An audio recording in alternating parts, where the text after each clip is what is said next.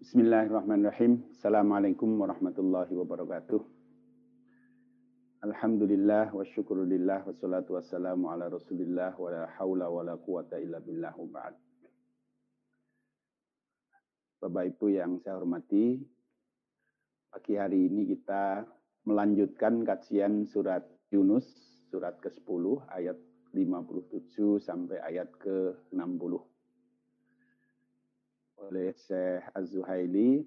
Potongan ayat ini diberi judul Maqasidul Qur'anil Karimi wa syara'i'uhu. Tujuan-tujuan Al-Qur'anul Karim dan syariat-syariatnya. A'udzu billahi minasyaitonir rajim. Bismillahirrahmanirrahim.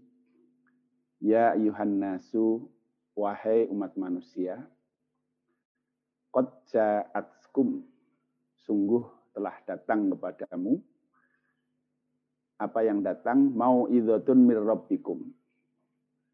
Nasihat mau idzah dari Tuhan kalian. Wa syifaun lima fis sudur. Dan obat bagi apa-apa yang ada di dalam dada. Wahudan dan petunjuk warahmatun lil mu'minin dan rahmat bagi orang-orang yang beriman. Kul katakanlah Muhammad bifadlillahi dengan karunia Allah wa birahmatihi dan dengan rahmatnya fa bidzalika maka dengan itulah fal yafrahu hendaklah kalian merasa bergembira. Huwa khairun hal itu lebih baik mimma yajma'una dari apa-apa yang kalian kumpulkan. Kul katakanlah Muhammad, aro'aitum ma angzalallahu lakum min rizkin. Jelaskanlah kepada kami apa yang Allah turunkan kepada kalian dari rizki. Faja'altum minhu haraman wa halala.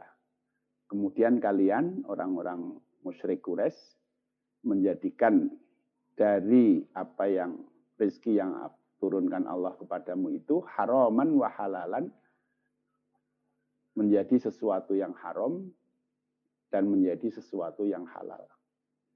Kul katakanlah Muhammad, Allahu adina lakum, apakah Allah sudah mengizinkan hal tersebut bagi kalian? Am 'alallahi taftaruna ataukah kalian mengada-ada atas nama Allah? Wama dhannul ladzina yaftaruna 'alallahil kadhiba yaumal qiyamah. Dan apa yang Anda duga bagi orang-orang yang mengada-ada atas nama Allah dengan kebohongan yaumal kiamati besok pada hari kiamat. Innallaha ladzu fadlin 'alan nasi, sungguh Allah memiliki karunia bagi manusia, walakinna aktsarahum la yashkurun, tetapi sebagian besar mereka tidak bersyukur. Sadaqallahul alim. Al-munasabah. Konteks ayat ini dengan ayat-ayat sebelumnya. Ba'da'an Allah ta'ala al-adillata ala asasid dinis salasati wahiyya at-tauhid wa nubuwah al-ba'si zakara at-tashri al-amali wa huwa al-Qur'an wa abana sifatahu wa maqasidahu al-arba'ah. Jadi setelah Allah Ta'ala menegaskan dalil-dalil terhadap pokok-pokok agama yang tiga, yaitu tauhid, nubuah, dan kebangkitan. Jadi Bapak Ibu kita ingatkan kembali bahwa hampir seluruh isi surat-surat Makiyah itu menegaskan tiga pokok akidah ini. Yaitu yang pertama adalah tauhid, keimanan kepada Allah. Yang kedua adalah an-nubuwah, keimanan, kepercayaan kepada Nabi. Dan yang ketiga adalah al-ba'su, yaitu keimanan kepada hari akhir. Ini tiga isu pokok yang hampir sepenuhnya garis bawahi atau ditegaskan di dalam ayat-ayat makiyah. Karena memang ini adalah eh, prinsip di dalam perubahan masyarakat itu harus berubah dari pokok akidahnya. Nah, kalau perubahan itu berangkat dari pokok akidah, ini kita pelajari dari surat-surat makiyah ini, maka insya Allah itu akan memberikan perubahan yang uh, kuat tapi kalau perubahan itu hanya dari perubahan ekonomi, hanya dari perubahan politik, hanya dari perubahan hal-hal yang tidak mendasar, maka itu kapan saja bisa berubah. Jadi bisa berganti lagi. Nah, ini setelah Allah menjelaskan tentang tiga prinsip akidah yang ditekankan di dalam masa-masa makiyah, kemudian Allah di dalam ayat ini menjelaskan tentang at-tashri' al-amali, yaitu tentang pensyariatan secara praktis. Wahyu Al-Quran, yaitu Al-Quran. Wa abana sifatahu wa maqasidahu al-arba'ah dan menjelaskan sifat dan tujuan-tujuannya yang empat. Ini ada di ayat eh, yang 57 dan 58. Summa Allah tariqan akhar fi isbatin nubuwah. Kemudian Allah menyebutkan tentang jalan yang lain dalam penetapan kenabian. Wa huwa anna tasyri' wa bitahlil wa tahrim huwa haqqullah ta'ala. Yaitu bahwa pembuatan syariat dengan cara menghalalkan atau mengharamkan itu hanyalah hak Allah Ta'ala. Ini di ayat yang ke-59 dan ayat ke-60. Nanti penjelasannya ada di bawah. Insya Allah. At-tafsir wal bayan. Ya ayuhan nas, qad ja'atkum mau'izatun min rabbikum wa shifaa'un lima fis sudur wa hudan wa rahmatun lil mu'minin. Ya ayuhan nas, qad ja'akum kitabun jami'un li kullil mawa'id awil wasaya al hasanah. Wahai manusia, sungguh telah datang padamu satu kitab yang mencakup seluruh nasihat-nasihat dan wasiat-wasiat yang baik. Allati tas tuslihul akhlaqa wal a'mala wa tuzjiru anil fawahis. Yang memperbaiki akhlak dan amal dan mencela hal-hal yang buruk. Wa tasfis sudura minasyukuki wa su'il i'tiqad dan menyembuhkan hati dari hal-hal yang meragukan dan keyakinan-keyakinan yang buruk, yang salah. Watahdi ilal haqqi wal yakini dan memberi petunjuk kepada kebenaran dan keyakinan wassiratil mustaqimi dan jalan yang lurus al musili ila sa'adati dunya wal akhirah yang akan membawa kepada kebahagiaan dunia dan akhirat. Watarhamul mu'minina rahmatan khasatan dan memberi rahmat kepada orang-orang mukmin dengan rahmat yang bersifat khusus. Wahadihi ya sifatul Qur'anil Majid au isihi.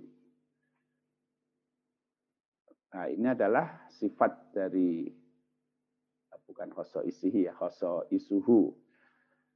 Nah, ini adalah sifat-sifat Al-Qur'anul Majid atau karakter dari Al-Quran Majid, yaitu empat tadi. Pertama, kaunuhu mau'idatun hasanatun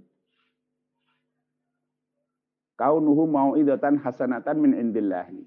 Jadi Quran ini adalah mau'idah hasanah min indillah.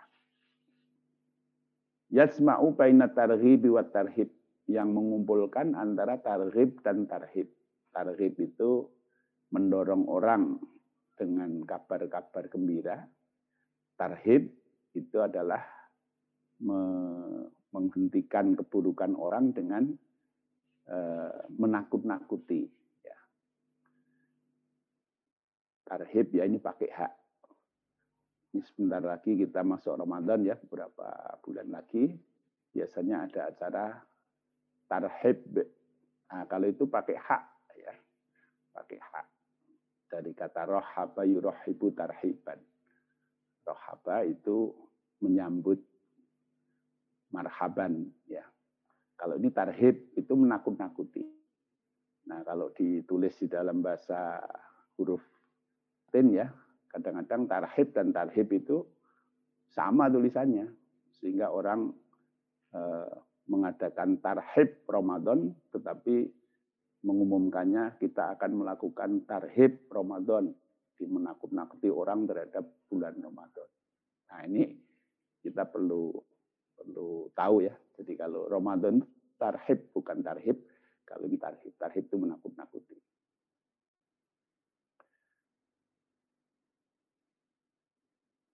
Fayab asu al fi'lil hasan wa tarkil qabih. Sehingga tarhib dan tarhib itu akan mendorong tumbuhnya perbaik eh, amal yang baik ya. Perbuatan yang baik dan mendorong ditinggalkannya hal yang buruk. Ini sebagaimana diungkapkan oleh Allah di dalam surat Ali Imran ayat 138. Hada bayanun linnasi wa hudan wa mau'idhatun lil muttaqin. Jadi Al-Qur'an ini adalah bayanun linnas, penjelasan kepada umat manusia, wa hudan dan petunjuk, wa mau'idhatun dan mau'idzah. Nah, mau'idzah tadi maknanya ya, itu eh, nasihat yang bisa berupa mendorong kebaikan-kebaikan maupun eh, mengingatkan orang untuk meninggalkan keburukan-keburukan, tarhib dan tarhib. Yang kedua, karakter Quran ini adalah syifa'un lima fil kulub minas syubuhat wa syukuk wan nifak wal kufur wa su'il i'tiqad wal khuluq jadi Al-Quran ini adalah obat terhadap apa-apa yang ada di dalam hati. Ya. Nah, maksudnya apa-apa yang di dalam hati itu yang sakit. Ya. Karena ini obat. Jadi hati itu, hati manusia itu bisa sehat, bisa sakit. Ya. Nah, sakitnya hati manusia itu, itu bisa dikarenakan subuhat. Subuhat itu adalah eh, kesalahan di dalam menerima informasi-informasi. Misalnya, oh Islam itu teroris, nah ini subuhat. Jadi orang karena terlalu terbawa kepada media muncul Islamophobia. Nah, Islamophobia itu timbul karena subuhat. Jadi karena kesalahpahaman terhadap Islam itu sendiri. Nah, demikian juga kesalahpahaman terhadap agama secara umum, kesalahpahaman terhadap berbagai ajaran di dalam agama ini subuhat. Wasyukuk ya. Kemudian keraguan-raguan. Jadi orang ragu-ragu dengan apa yang dia pahami dari eh, kehidupan ini. Nah ini Al-Quran akan menjadi syifa. Ya. Wan nifak juga kemunafikan kemunafikan ini penyakit hati. Jadi kemunafikan itu orang yang dohirnya berkomitmen kepada Islam, tetapi sebenarnya di dalam hatinya itu dia tidak suka kepada Islam. Wal kufur dan kufur, kufri dan kufur. Ya. Wasu'il i'tiqadi dan keyakinan-keyakinan yang buruk ya, yang tidak didasarkan kepada ajaran-ajaran Allah. Wal huluki dan juga akhlak yang buruk. Nah, sebagaimana di dalam surat Al-Isra ayat 82, wa nunazzilu minal qur'ani ma huwa shifaa'un wa rahmatun lil mu'min. Di sini yang dijadikan adalah shifaa'un, ma huwa shifaa'un lil mu'min. Wala yazidu dhalimina illa khasara dan tidaklah orang-orang zalim itu bertambah kecuali kerugiannya. Nah, sifat Quran yang ketiga adalah hadin ilal haqqi wal yakin wasiratil mustaqim. Al muhaqqiqi li sa'adatai ad-dunya wal akhirah. Petunjuk kepada kebenaran, keyakinan, jalan yang lurus yang akan mewujudkan kebahagiaan dunia dan akhirat. Dua kebahagiaan yaitu dunia dan akhirat. Ini sebagaimana yang Allah firmankan, Kul huwa lilladzina amanu hudan wa shifaun. Jadi bagi orang-orang beriman, maka Al-Quran ini adalah hudan wa shifaun. Hudan dan syifa. Jadi sebagai petunjuk dan sebagai obat. Ya. Yang keempat, rahmatan lil mu'minina khosatan. Nah, di bagian akhir ayat tadi diungkapkan uh, wa rahmatun lil mu'minin. Ya. Nah, kalau mau idoh, syifa, hudan, ini sebenarnya alamatnya ya ayuhan nas ya. Ini untuk seluruh umat manusia. Tetapi sebagian manusia menerima dan sebagian manusia tidak menerima. Nah kalau rahmatun ini khusus untuk orang-orang yang mau beriman. Jadi rahmatan lil mu'minin itu khasatan. Yunatsihim min dhulumatid dhalal ila nuril iman. Yang melalui Al-Quran itu akan menyelamatkan mereka dari kegelapan kesesatan kepada cahaya keimanan. Wa yuhadzibuhum minan niron dan akan menghalangi mereka dari api neraka. Wa yarfa'uhum ila darajatil jinan dan akan mengangkat mereka kepada derajat surga. Wa khussal wa khussal mu'minina wa khussal mu'minina li annahum al muntafi'una bil iman. Nah, kenapa dikhususkan bagi orang-orang mukmin saja rahmat ini? Karena merekalah yang mengambil manfaat dari Al-Quran itu bil imani dengan mengimaninya. Nah, bagi orang-orang yang tidak mengimaninya, walaupun Quran ini diberikan kepada mereka, ya mereka tidak akan bisa mengambil manfaat dari adanya Quran. Jadi dalam pembahasan kita berkali-kali saya sampaikan bahwa hidayah ini mulai dari hidayah berizah, ya, insting di dalam jiwa kita, di dalam diri kita, ada hidayah yang berupa awas ya indera yang akan menuntun kita kepada hal-hal yang membawa kebaikan kita. Kemudian Allah berikan hidayah akal ya yang bisa mempertimbangkan hal-hal yang seharusnya kita lakukan atau kita tinggalkan. Nah, tetapi tidak seluruh persoalan kita ini bisa selesai dengan akal. Banyak hal yang tidak bisa dijawab oleh akal, karena itu Allah menurunkan wahyu, ya, menurunkan kitab, mengutus para nabi dengan membawa wahyu. Nah, Al-Quran ini adalah posisinya seperti itu. Dia adalah hidayah dari Allah yang diberikan kepada seluruh umat manusia. Maka dikatakan ya ayuhan nas. Walaupun sebagian manusia itu tidak menerima, bahkan mungkin sebagian besarnya. Jadi orang-orang yang mau beriman itu menjadi kelompok yang bukan bagian terbesar. Sama dengan hidayah akal ya ada kita diberi akal oleh Allah, tapi ada sebagian orang yang tidak mau pakai akal sehatnya itu. Jadi mereka lebih menuruti hawa nafsunya, meninggalkan kejernihan akal sehat mereka. Nah, ini agama juga begitu. Allah turunkan wahyu, turunkan nabi, membawa wahyu-wahyu, turunkan Rasulullah sebagai nabi terakhir, membawa Al-Quran. Nah, yang disiapkan oleh Allah untuk menjadi mau'idah, syifa, lima fisudur, hudan, nah, tetapi tidak seluruh mereka menerima. Nah, sehingga bagi yang menerima, Allah akan berikan rahmatan lil mu'min. Qul bifadlillahi wa birahmati fa bidzalika falyafrahu. Huwa khairun mimma yajma'un. Katakanlah Muhammad bifadlillahi dengan karunia Allah wa birahmatihi dan dengan rahmatnya fa bidzalika maka dengan itulah hanya dengan itulah fal yafrohu maka hendaklah kalian merasa senang berbahagia. Huwa khairun mimma yasmaun bahwa fadlullah dan rahmatihi itu jauh lebih baik daripada segala apa yang mereka kumpulkan. Kul ayyuhar rasulil mu'minin, wahai orang-orang mukmin, katakanlah Muhammad, wahai orang-orang Katakanlah wahai Rasul untuk orang-orang mukmin, liyafrahu bi fadlillahi wa bi rahmatihi bi hadzal ladzi ja'ahum minallah minal huda wa dinil haq. Hendaklah mereka orang-orang mukmin ini merasa gembira, berbahagia dengan fadlillah karunia Allah wa bi rahmatihi dan dengan rahmat Allah.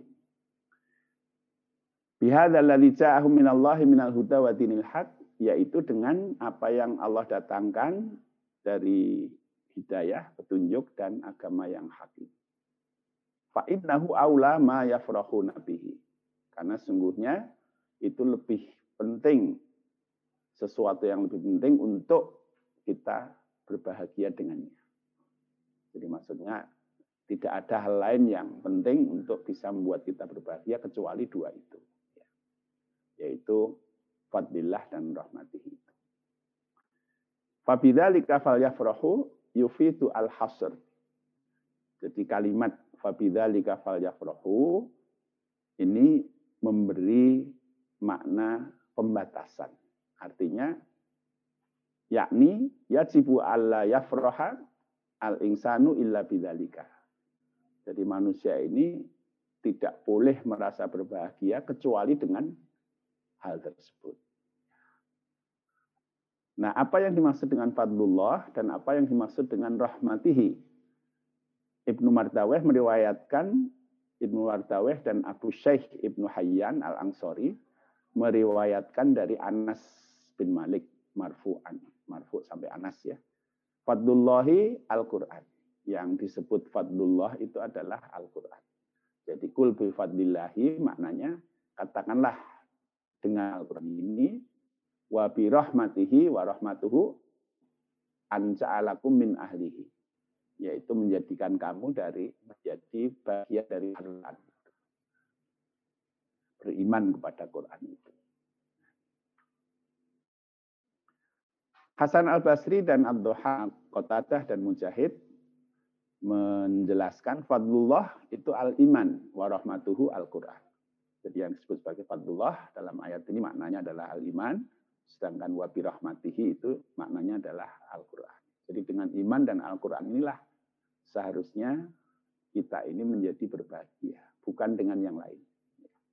Bukan dengan yang lain, tapi dengan Quran dan dengan keimanan kita dan dengan Quran kita. Jadi iman ini merupakan karunia Allah yang paling besar yang diberikan kepada kita dan ini harus kita syukuri dengan sebenar-benarnya.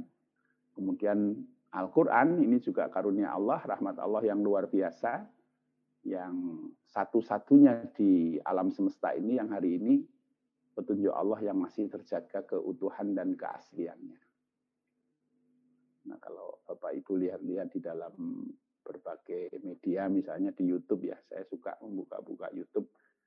Bagaimana tokoh-tokoh non-Muslim itu kemudian eh, merasa tertarik dengan Islam, itu salah satunya eh, sebab yang sering membuat mereka ragu-ragu adalah keraguan-raguan mereka terhadap kitab suci yang sebelumnya mereka percaya ini. Nah, ini biasanya yang begitu-begitu itu orang yang betul-betul berpikir. Kalau yang tidak mau berpikir ya tidak akan muncul ragu-ragu mau mikir aja enggak.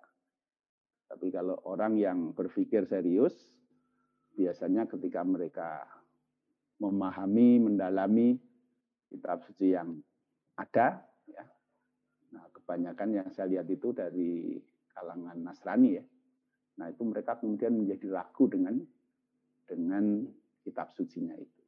Nah, ketika melihat Al-Qur'an, nah ternyata semua hal yang mereka ragu-ragu, yang membingungkan dari ajaran kitab suci mereka itu dijawab dengan sangat sederhana dan tuntas oleh kemudian mereka meyakini ya Quran inilah yang sebenarnya adalah wahyu dari Allah. Sementara tentang kitab suci mereka sendiri, rata-rata mereka tidak percaya bahwa itu kitab suci. Dan memang sejarahnya begitu. Jadi kalau ditanya mana aslinya tidak ada. Tidak ada satupun kitab suci yang mereka akui itu, itu yang dinyatakan asli dari nabinya. Nah, sehingga mereka ragu dengan dengan hal itu. Nah, kemudian mereka mencari hal-hal yang lain yang mau mencari ya. Nah, bertemulah dengan Al-Quran ini, maka banyak dari mereka yang kemudian lebih percaya kepada Al-Quran. Nah, ini Al-Quran ini adalah sesuatu yang sangat berharga bagi kita. Ya. Tapi kita ini karena sudah memiliki kadang-kadang tidak merasa berharga ya. Biasanya manusia begitu kan. Kalau masih memiliki itu rasanya tidak berharga. Nah kalau sudah kehilangan baru merasa berharga. Misalnya Bapak Ibu dikaruniai mata yang sehat. Itu ya biasa saja kalau masih sehat. ya. Begitu matanya sakit, baru terasa harga mata yang sehat. Jadi begitu kita kehilangan sesuatu baru terasa eh, nikmatnya ketika kita memiliki sesuatu. Ya. Nah karena itu biasanya para muslim baru yang berasal dari agama-agama yang lain sebelum Islam, ini begitu menjadi muslim itu mereka merasa sangat menemukan sesuatu yang karena sebelumnya sudah eh, kehilangan yang mereka inginkan itu dan mereka menemukannya di dalam Al-Qur'an. Innal farha bima tafdalu bihillahu wa bima rahima bihil mu'minin huwa asda wa anfa'a min kulli ma yasma'unahu minal amwali wa sa'iri khairatid dunya. Jadi sungguhnya kegembiraan dengan apa yang dikaruniakan kepada Allah yaitu keimanan dan apa yang Allah berikan rahmat kepada orang-orang mukmin yaitu Al-Qur'an ini jauh lebih berguna, lebih bermanfaat daripada semua harta dunia dan semua harta dan kebaikan dunia yang bisa dikumpulkan oleh umat manusia. Jadi harta dunia itu menjadi tidak ada artinya ya, dibanding dengan kenikmatan ini. Nah karena itu dalam beberapa kasus yang saya lihat di YouTube itu, misalnya yang tokoh di Belanda itu ya, dulu ketika dia belum beriman kepada Islam ini, beliau kaya raya ya dengan segala kemudahan dunia. Tetapi begitu dia beriman kepada Al-Quran, kemudian dia mendalami Al-Quran itu, mendalami keislamannya, nah kemudian pintu-pintu rezeki yang dulu menjadi sumber kehidupan dia itu seolah-olah sudah hilang. Tetapi dia mengatakan bahwa bagi saya keimanan dan Al-Quran ini jauh lebih penting daripada seluruh harta yang pernah saya miliki. Nah ini dia merasakan itu. Ya, dia merasakan seperti itu karena dia mengalami ya, mengalami hal yang seperti itu. La mahalata li'annahu yu'atti ila sa'at dari ini. Jadi ini sesuatu yang pasti ya. Karena Al-Quran dan keimanan ini akan membawa kepada kebahagiaan di dua rumah. Maksudnya darud dunia wa darul akhirah. Watil kan amwal sababus sa'adati fit dunya fakot. Sedangkan harta itu hanya menjadi sebab ke kegembiraan di dunia saja. Itu pun kadang-kadang ya. Jangan dikira orang yang hartanya banyak itu mesti bahagia, belum tentu juga. Jadi tidak selalu. Di dunia pun tidak selalu menjadi sebab kebahagiaan. Nah, dan di akhirat pasti tidak akan menjadi sebab kebahagiaan, bahkan menjadi sebab kekecewaan. Rawa Aban an Anas anna Nabi SAW qala Aban meriwayatkan dari Anas bahwa Nabi SAW beliau bersabda, Man hadahullahu lil Islam wa 'allamahul Qur'an, summa syaka al-faqata kataballahu al-faqra baina ainaihi ila yaumin yalqahu. Orang yang Allah sudah tunjukkan dengan Islam dan ajarkan Al-Quran, kemudian dia masih mengeluh bahwa dia kekurangan, maka kata Allahu al-faqra baina ainaihi ila yaumil. Maka Allah akan menetapkan rasa kekurangan itu di depan matanya sampai nanti ketemu Allah. Artinya orang tidak bisa bersyukur ini. Orang sudah punya iman, sudah punya Quran, tetapi masih mengeluh karena kekurangan-kekurangan, merasa kurang, merasa kurang, ya. Nah, ini kata Allahul ainihi ila yaumil. Allah akan memastikan rasa fakir itu berada di depan matanya sampai hari ketika dia bertemu Allah. Maksudnya sampai dia mati. Ya. Kemudian Rasulullah membacakan, Kul bifadlillahi wa birahmatihi wa bidzalika falyafrahu huwa khairun mimma yasma'un. Jadi kalau orang sudah diberi keimanan, diberi Al-Quran, mestinya dia dengan dua itu pun cukup untuk berbahagia. Yang lain-lain itu menjadi tidak penting. Nah ini bagaimana Allah mengarahkan kita supaya kita membahagiakan diri dengan iman dan Al-Quran. Nah, kenapa kita kadang-kadang sebagian dari manusia ini tidak merasa berbahagia? Karena mungkin dia tidak menikmati imannya itu. Atau mungkin imannya memang belum membuat dia berbahagia. Artinya bisa jadi imannya belum belum mengakar di dalam jiwanya. Yang kedua, dia Quran ya hanya dijadikan sebagai kitab suci saja, tapi tidak betul-betul dipahami, didalami, dijadikan pegangan di dalam hidupnya. Jadi mungkin dibaca-baca ya, mungkin dihafal, tetapi ya berhenti itu. Bahkan kadang-kadang dalam satu ungkapan Rasulullah mengatakan bahwa la yujawizu tilawatahu hanajirohu. Jadi bacaannya itu tidak melampaui lehernya. Artinya tidak masuk ke hati. Nah itulah orang tidak akan berbahagia dengan itu. Walaupun dia hafal Quran, walaupun dia baca Quran, tetapi kalau Quran itu tidak masuk ke dalam hatinya, maka ya Quran tidak akan membahagiakan dia. Iman juga begitu, ya. Makanya Allah pernah menegur ya, "Kullam tu'minu walakin kulu aslamna." walamma yadkhulil imanu fi qulubikum. Jadi ada sebagian orang Islam tetapi imannya belum masuk di dalam hati. Dia bersahadat, dia sholat, dia melakukan banyak hal, tetapi tidak didasari oleh iman yang kokoh di dalam hati. Nah, sehingga yang dia lakukan itu hanya perilaku-perilaku ritual yang kosong, yang kering dari pendalaman makna di dalam hatinya. Ini baru Islam ya, belum mukmin.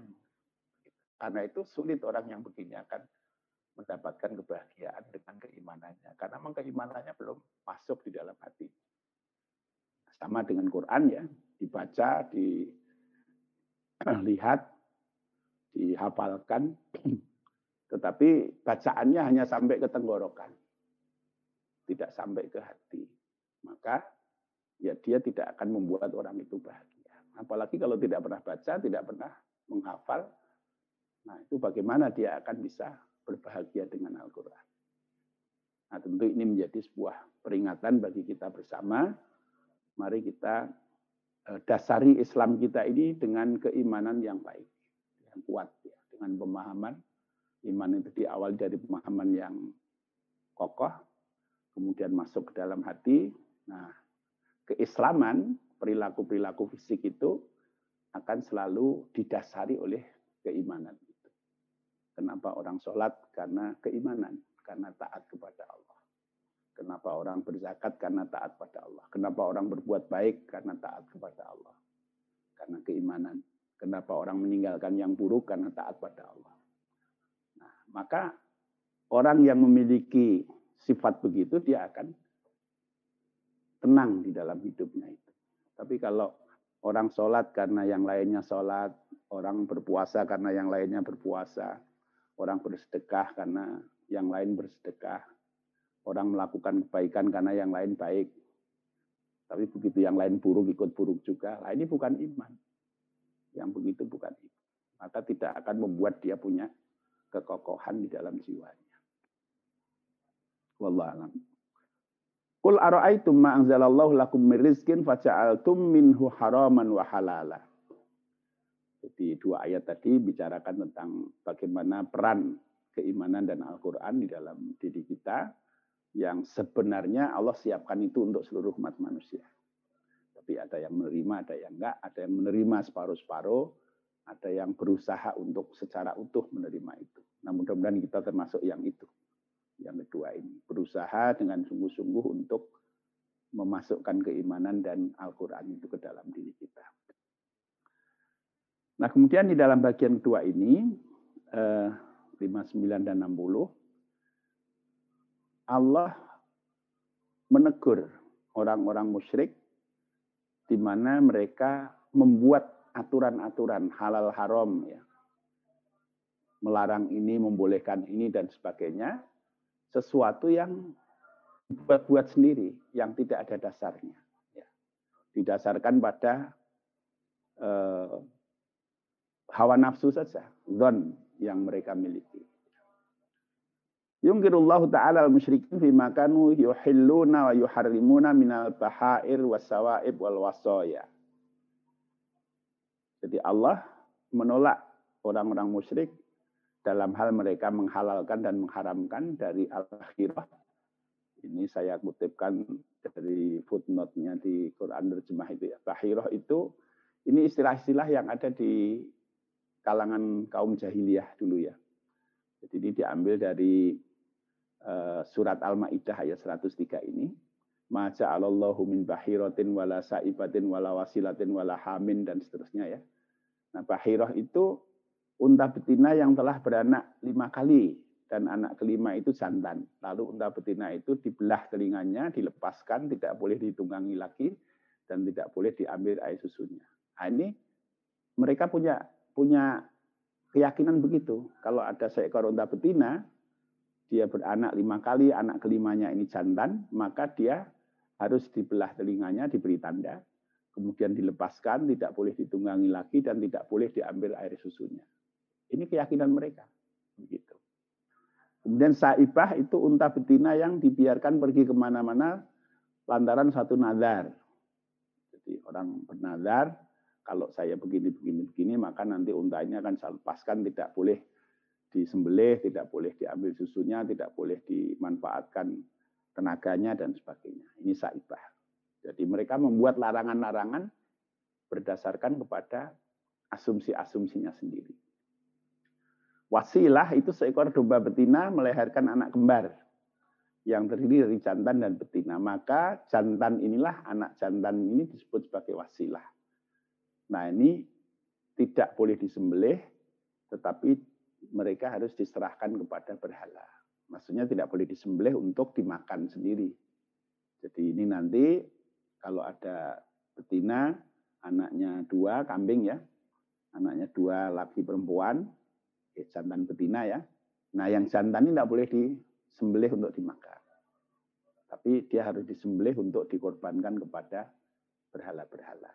Nah, ini wasi, wasilah. Ham, ham itu unta jantan yang tidak boleh diganggu gugat lagi. Karena telah dapat membuntingkan unta betina 10 kali. Nah, perlakuan terhadap Bahirah, Saibah, Wasilah, dan Ham ini adalah kepercayaan Arab jahiliyah. Nah ini ketentuan-ketentuan menghalalkan ini, mengharamkan ini ya. Kalau yang ini boleh dimakan, tidak boleh dimakan, dan sebagainya ya. Eh, itu tanpa adanya syariat dari Allah SWT. Tetapi mereka buat-buat sendiri. Nah mungkin kebiasaan jahiliyah seperti ini itu ada di banyak negara, banyak bangsa, banyak masyarakat. Mungkin kalau di sekitar kita, saya tidak tahu persis ya, tetapi saya pernah dengar cerita-cerita misalnya, oh ini si Fulan lahirnya Jumat Kliwon, ini satu lagi, tidak boleh nih nikah ini.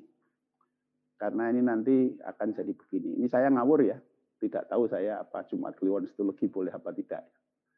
Oh ini Rebo Paing sama Selasa Kliwon.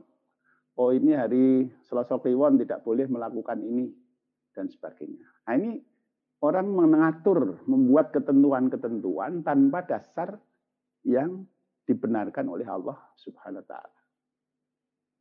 Nah, ini ini adalah sesuatu yang ditegaskan oleh Al-Quran ini bahwa ini sesuatu yang tidak dibenarkan. Ya. Ini ada beberapa contoh di ayat-ayat ini ya. Waja'alu lillahi mimma dzara'a minal harthi wal an'ami nasibah. Jadi mereka itu menjadikan bagi Allah dari apa yang mereka peroleh dari binatang ternak maupun tumbuh-tumbuhan, tanaman-tanaman, ini dibagi. Faqalu hadza lillahi bizamihim wa hadza li Oh kalau yang begini ini untuk Allah, yang begini ini untuk sekutu-sekutu kita, maksudnya berhala-berhala. Wa qalu hadhihi an'amun wa harthun hijrun la yat'amuha illa man nasha. Ada lagi ketentuan misalnya ini adalah binatang-binatang dan tanaman-tanaman yang tidak boleh dimakan kecuali yang kami izinkan. Jadi hanya ini, ini saja yang boleh makan. Selain itu mereka tidak bolehkan makan. Nah, bisa mihim dengan dugaan mereka. Jadi mereka buat ketentuan-ketentuan di zaman jahiliyah seperti itu. Wa qalu ma fi butuni hadhil an'am khalisatun lidzukurina muharramun ala azwajina. Mereka juga punya ketentuan ini di dalam kandungan binatang ini nanti anaknya khusus boleh dimakan untuk yang suami-suami saja. Istri-istrinya tidak boleh ikut makan. Nah, ini seolah-olah ada halal, ada haram. Istrinya diharamkan, suaminya dihalalkan. Kemudian surat Al-An'am 144 ini dari Al-An'am 136, 138, 144, 145 itu nanti di situ banyak sekali contoh-contoh bagaimana orang-orang jahiliyah itu membuat aturan-aturan yang menghalalkan sesuatu, mengharamkan sesuatu. Nah, di satu sisi sebenarnya mereka membuat dalam tanda kutip syariat seperti itu, itu menunjukkan bahwa memang secara fitrahnya manusia itu butuh syariat, ya, butuh syariat. Nah, cuman orang-orang jahiliyah ini membuat syariat berdasarkan dugaan-dugaan mereka sendiri, ya. Mereka buat ketentuan-ketentuan yang tidak didasarkan kepada ketentuan Allah taala. Ini jahiliyah di mana saja begitu, ya. Oh, ini hari ini tidak boleh mantu, hari kayak begini, bulan begini tidak boleh punya hajat. Ya. Nah itu bisa mihim. Mereka mengharamkan sesuatu hanya karena dugaan mereka saja. Jadi bukan karena dasar-dasar yang ditetapkan oleh Allah. Nah, ini bagian dari rukun keimanan. Ya. Nah, hak menghalalkan sesuatu, mengharamkan sesuatu itu hanya hak Allah swt. Karena itu, kalau kita masih mendapati, apakah itu di keluarga kita, apakah itu di masyarakat kita, keyakinan-keyakinan yang seperti itu yang tidak didasarkan kepada aturan-aturan Allah SWT, maka kita harus menghilangkan itu. Dan ini masalah keimanan, keimanan itu tidak bertahap. Jadi keyakinan kita harus segera dibuang kalau masih ada keyakinan begitu. Nah, praktek-praktek di sekitar kita, maka harus kita dakwahi ya, kita lakukan dakwah secara bertahap. Tapi kalau yang kita, keimanan tidak ada tahap. Keimanan itu ya atau tidak. Kalau kita, kalau sebagian dari orang itu masih berpegang kepada keyakinan itu yang tidak didasarkan pada syariat Allah, maka itu adalah kemusyrikan. Itu adalah iftara alallahil kadhiba. Membuat mengada-ada atas nama Allah kebohongan-kebohongan. Membuat kebohongan-kebohongan atas nama Allah. Karena hak menghalalkan, mengharamkan sesuatu hanya di tangan Allah SWT. Kita harus bersihkan keyakinan-keyakinan kita seperti itu. Nah, misalnya ada orang meyakini nek bulan suro itu tidak boleh mantu. Kalau panjenengan mau membuktikan keyakinan itu, ya buktikan bahwa panjenengan bulan suro mantu. Begitu. Nah, itu bukti secara nyata ya bahwa Anda tidak percaya lagi dengan yang begitu-begitu. Alhamdulillah saya dulu almarhum bapak saya itu memiliki prinsip yang begitu.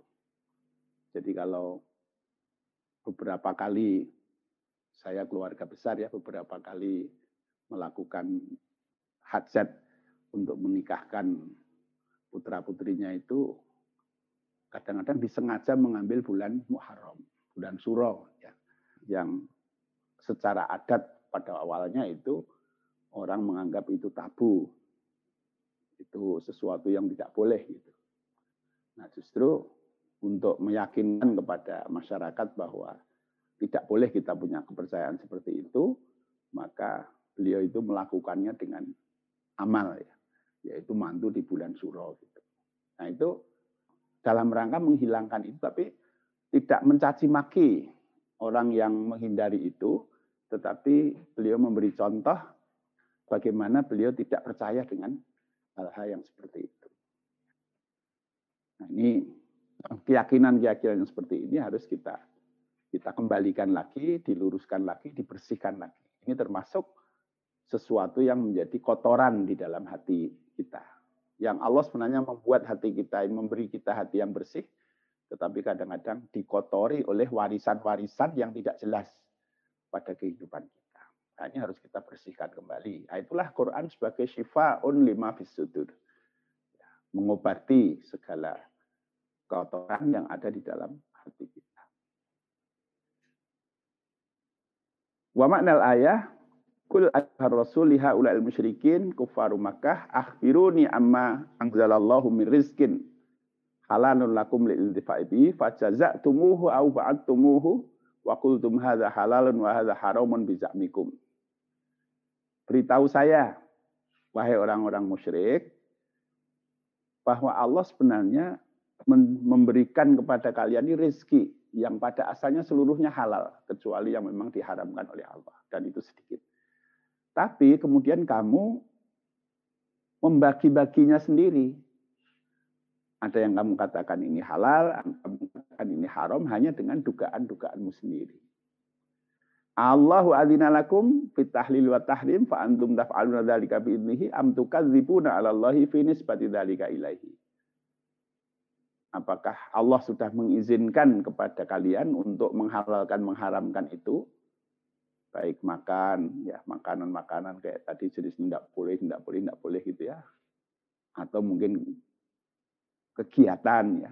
Hari ini tidak boleh begini hari ini tidak boleh begini hari ini tidak boleh begini bulan ini tidak boleh ini bulan tidak boleh ini.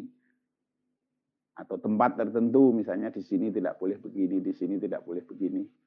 Nah apakah kalian melakukan itu atas izin Allah atau kalian hanya membuat-buat sendiri dan kemudian dinisbahkan seolah-olah itu larangan dari Allah Subhanahu wa taala.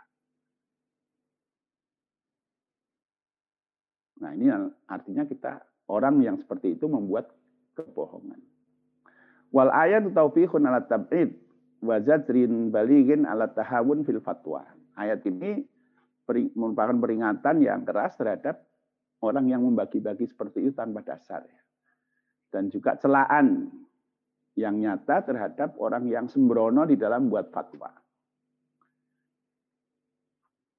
Wa ba'isatun ala wujubil ihtiyat fima yus'alu anil alimi minal ahkam.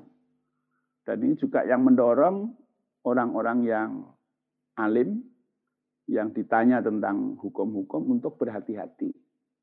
Wa alla yakula ahadun fi syai'in jaizin aw jaizin illa ba'da iqanin wa itqanin. Dan tidak boleh seseorang itu mengatakan ini boleh, ini tidak boleh, kecuali setelah diyakini dengan dasar yang kuat dan itkon ya sudah matang betul di dalam keyakinannya itu. Wa malam yukin falyattaqillah wa yasmut. Kalau tidak yakin maka hendaklah kita takut pada Allah dan diamlah kita. Fa illa fahuwa muftarun Allah. Tapi kalau kita sebenarnya tidak yakin, tapi kita kemudian buat jawaban-jawaban, maka itu artinya kita membuat sesuatu, membuat kebohongan, mengada-ada sesuatu atas nama Allah. Ini dikutip oleh Syekh Zuhaili dari Tafsir Al-Kasyaf. Ya. Gitu. Jadi ini dimakna secara luas ya. Jadi kita, siapa pun kita ya, kalau ditanya tentang satu hukum, maka kita jangan kira-kira ya. Jadi hukum Allah itu harus kita dasarkan kepada ketentuan Allah. Kita harus yakin dasarnya, kita yakin kepada eh, dalil-dalilnya, kemudian baru kita memberi jawaban. Ya. Jangan supaya dianggap tahu segala hal, maka semua pertanyaan langsung dijawab. Padahal tidak yakin juga, malah mungkin ngawur juga. Ya. Jadi pernah ada satu kisah itu ya, eh, seseorang bertanya kepada seseorang yang sok tahu ini. Yang nanya ini ngawur. Nah, dia ditanya tentang, saya lupa ya istilah, dulu istilah apa yang ditanyakan itu. Pokoknya kata-kata ngawur lah, dia membentuk kata-kata ngawur begitu. Tanyakan kepada orang. Nah orang yang sok tahu ini memberi penjelasan oh itu jenis tanaman tertentu yang tumbuhnya di tengah gurun, yang dia punya begini-begini. Padahal yang nanya ini ngawur. Nah ini kan orang sok tahu begitu. Ya, seolah-olah supaya dianggap semua hal dia paham. Nah ini hati-hati kita kalau terkait dengan eh, ketentuan-ketentuan Allah. Ini jangan gampang-gampang menghalalkan, mengharamkan. Jadi ada apa-apa dikit haram ini. Ini haram, ini haram. Nah, kecuali kita yakin dengan dalil-dalilnya. Kalau memang kita tidak tahu ya saya belum tahu. Ya. Imam Syafi'i rahimahullah itu beliau ditanya dengan sekian banyak pertanyaan, kadang-kadang dia jawab satu. Yang lainnya nanti dulu. Ya. Ditunda dulu. Karena beliau berhati-hati, ikhtiyat ya. Supaya tidak memberikan jawaban-jawaban yang ngawur. Nah, supaya tidak membuat kebohongan atas nama Allah, padahal sesuatu yang sebenarnya tidak yakin dasarnya dari ketentuan Allah Subhanahu wa taala. Nah, ini sebuah peringatan secara umum untuk kita juga ya. Nah, orang-orang musyrik dulu begitu, ya. Mereka buat ketentuan ini boleh, tidak boleh, ini, dan sebagainya, tidak ada dasarnya sama sekali. Sama dengan orang-orang yang berpegang pada adat istiadat yang tidak jelas dasarnya, melarang ini, melarang itu, bolehkan ini, bolehkan itu, membuat syarat ini, syarat itu, untuk berbagai hal yang tidak ada dasarnya. Nah ini iftira'an Allah. Ini sesuatu yang mengada-ada atas nama Allah. Nah Allah di dalam ayat yang lain surat An-Nahl ayat 116 itu mengingatkan wala taqulu lima tasifu alsinatukumul kadziba hadza halalun wa hadza haramun litaftaru 'ala Allahil kadzib. Janganlah kamu mengatakan dengan lisan-lisanmu kebohongan. Ini halal, ini haram. Yaitu dengan membuat mengada-ada sesuatu atas nama Allah. Membuat kebohongan-kebohongan atas nama Allah. Nah, ayat terakhir. Wa ma dhannul ladzina aftaruna 'ala Allahi yaumil qiyamah. Coba apa yang mereka bayangkan di hari kiamat nanti, orang yang melakukan seperti itu. Kira-kira akan diberi hadiah surga atau di ancam oleh azab Allah? Ya pasti yang kedua. Ya. Inna Allah ala nas walakin la yashkurun. Ya. Al makna ay ayu syai'in dhannal muftarina fi dzalikal yaum ma yasna'u bihim fihi. Apa dugaan orang-orang yang membuat-buat larangan atau menghalalkan suatu, mengharapkan sesuatu dengan mengada-ada itu, nanti di hari kiamat apa yang akan terjadi pada mereka. Wa huwa yaumul jaza wal ihsan wal isaah. Ayadunnuna annahum yutrakuna bi ghairi iqabin ala jarimat iftira'il kadzib ala Allah. Apakah mereka mengira mereka tidak akan mereka akan dibebaskan dari iqab karena kejahatan mereka untuk berbohong atas nama Allah?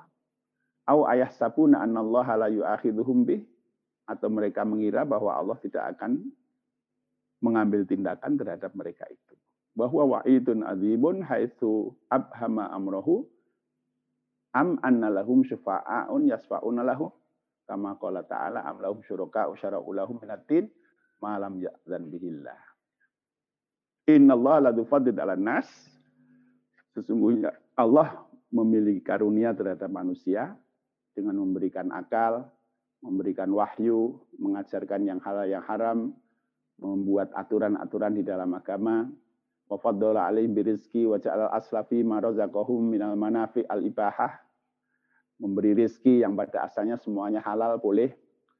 Nah walakin ja'al haqqa tahlil wa tahrim ilahi wahdah kaila ya'tasu bihi kama abasa ahbar wa ruhban tetapi dengan sekian banyak yang diberikan Allah itu rezeki-rezeki ini yang boleh menghalalkan dan mengharamkan hanya Allah saja, tidak boleh yang lain-lain. Supaya tidak sia-sia. Jadi kalau Allah mengharamkan sesuatu itu bukan karena rezeki itu jelek. Ya. Tetapi ini sebagai bagian dari ujian terhadap keimanan kita. Ya. Jadi misalnya orang diharamkan minum homer di dunia ini. Ini ujian. Bukan karena homer itu jelek gitu ya. Mungkin dia ada mandorotnya. Toh nanti di surga bahkan disediakan oleh Allah homer. Begitu. Walaupun tentu sifatnya berbeda dengan yang di dunia ini. Nah, sebagaimana yang dilakukan oleh para pendeta ya, Mereka mengharamkan sesuatu yang tidak pernah diharamkan. Walam yuharim alaihim ila ma fi dararun bihim fi dunyahum. Dan Allah tidak mengharamkan sesuatu kecuali yang membuat madorot baik pada dunia mereka maupun agama mereka. Walakin aksaruhum la Kebanyakan mereka tidak mensyukuri, ya, tidak bersyukur. Baik, jadi Allah memberikan rezeki kepada kita, asalnya seluruhnya adalah e, halal dan kita diperintahkan untuk bersyukur dan diperintahkan untuk menikmati rezeki-rezeki Allah itu. Nah, dan tidak boleh kita mengharamkan sesuatu yang tidak diharamkan oleh Allah. Bapak Ibu ini, ini waktunya sudah hampir jam 7 ya, kurang satu menit. Tapi nampaknya hari ini tidak pakai pertanyaan dulu. Jadi nanti pertanyaannya minggu depan, uh, insya Allah ya. Eh, silahkan saja ditulis nanti biar dikumpulkan oleh Mas Tovan. Nah ini satu poin lagi. Rawa al-Bukhari wa Tabrani an Zuhair bin Abi Al-Qamah marfu'an. Imam Bukhari dan Tabrani meriwayatkan dari Zuhair bin Abi Al-Qamah. Rasulullah bersabda, "Idza atakallahu malan falyaro 'alaika, falyuro 'alaika." Kalau Allah memberi Anda harta, maka tunjukkan bahwa Allah memberi harta itu kepadamu. Fa innallaha yuhibbu ayyura atharuhu ala abdihi hasanan. Karena sungguhnya Allah senang kalau kebaikan-kebaikan yang diberikan kepada hambanya itu tampak bekasnya, tampak asarnya. Wala yuhibbu al-buksa walat tabaus. Dan orang Allah tidak suka orang yang merasa apa nelongso gitu ya. Jadi merasa rekoso, susah, walat tabaus dan macak susah. Jadi kalau memang Allah itu beri rezeki kita baik, ya tunjukkan bahwa Allah beri kita rezeki yang baik. Ya. Jangan wong sugih macak kere. Ya. Dan kita sederhana untuk pencitraan gitu ya. Masa pejabat anu kok sepatunya jebol. Masa memakai sepatu yang lubang gitu dan sebagainya. Itu tidak menunjukkan asar nikmatillah alaihi. Tidak boleh begitu. Jadi ada sebagian orang yang sampai karena dalam tanda kutip salah memahami zuhud, ya, kemudian seolah-olah dia macak kiri ya, macak kiri. Padahal sebenarnya Allah memberi dia rezeki yang cukup. Nah, itu tidak boleh. Jadi Rasulullah mengingatkan kita begini. Misalnya bisa beli motor yang pantas untuk kegiatan dia dan untuk memperlancar semua hal yang dia lakukan. Ah, dia beli motor yang enggrek-enggrek gitu ya. Ben diarani sederhana gitu.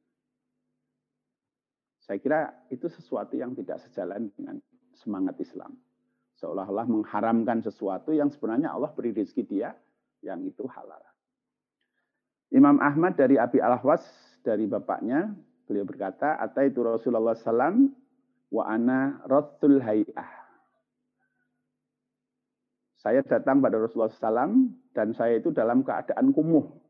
Jadi kondisi yang kumuh. Ya. Fakola, maka Nabi bersabda, Halla kamalun, kamu punya harta enggak?